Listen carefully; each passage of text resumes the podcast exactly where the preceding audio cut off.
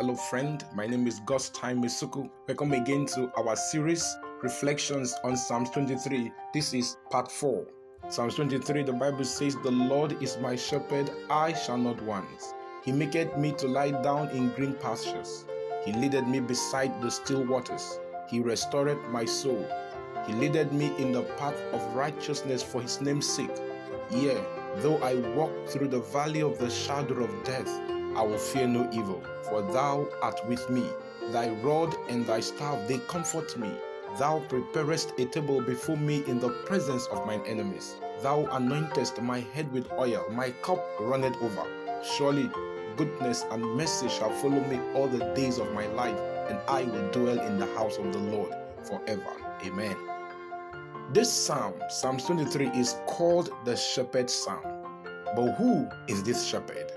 Jesus identified himself as the shepherd, the Lord of this psalm, when he said, I am the good shepherd in John chapter 10, verse 11.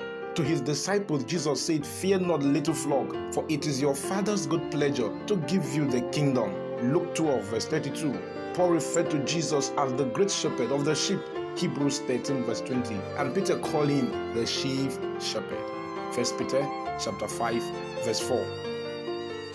The psalm does not say that the Lord is a shepherd or the shepherd, but the Lord is my shepherd.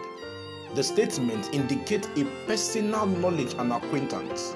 Can you say truthfully from the heart, The Lord is my shepherd? Do you truly know Him? You cannot commit yourself to someone you do not personally know.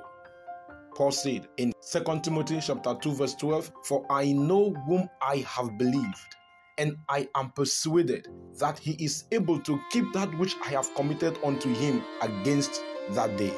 You cannot commit your life to him unless you have known him personally. And until you know him, he cannot be your shepherd. And when you know him, you know what he is capable of doing. When temptation comes, when trials and troubles assail you, you are not shaken because you know whom you have believed. First Peter chapter 4, verse 19. The Bible says, Wherefore, let them that suffer according to the will of God commit the keeping of their souls to Him in well doing as unto a faithful Creator. Psalms 100, verse 3 To Know ye that the Lord He is God, it is He that made us, and not we ourselves. We are His people and the sheep of His pasture. If we are His sheep, then indeed He is our shepherd. With this in mind, we can now read 1 Peter chapter 4, verse 19 as this Therefore, let them that suffer according to the will of God commit the keeping of their souls to Him in well doing as unto a faithful shepherd. We are going to look at the characteristics of a true shepherd. What makes Jesus a true shepherd that we can trust? Number one, a true shepherd knows his flock and their states.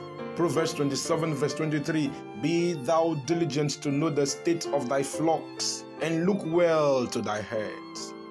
Jesus said in John 10 14, I am the good shepherd, and know my sheep, and I am known of mine. John 10 27, My sheep hear my voice, and I know them, and they follow me. In the book Desire of Ages, page 479, paragraph 2 and 3, we read, As an earthly shepherd knows his sheep, so does the divine shepherd know his flock that are scattered throughout the world. Jesus knows us individually and he is touched with the feeling of our infirmities. He knows us all by name.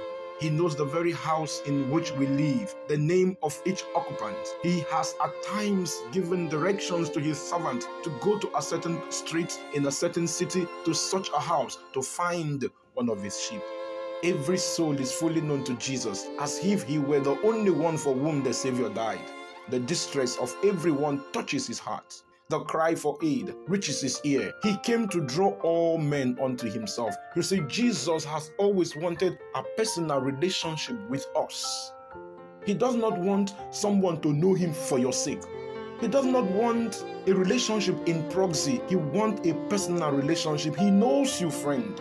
He knows what you're passing through. He knows the very house in which you live. He knows the street in which you live. He knows how insecure your environment is. And He knows what to do when trouble comes. He knows. He bids us, Follow me. And His Spirit moves upon their heart to draw them to come to Him. Many refuse to be drawn. Jesus knows who they are. He also knows who gladly hear his call and are ready to come under his pastoral care. He says, My sheep hear my voice, and I know them, and they follow me. He cares for each one as if there were not another on the face of the earth. The Good Shepherd knows his flock and their state. When you say, I am a Christian, when you say, The Lord is my shepherd, the question is, Are you known of him? Will Jesus look down upon you and say, You are a member of my fold?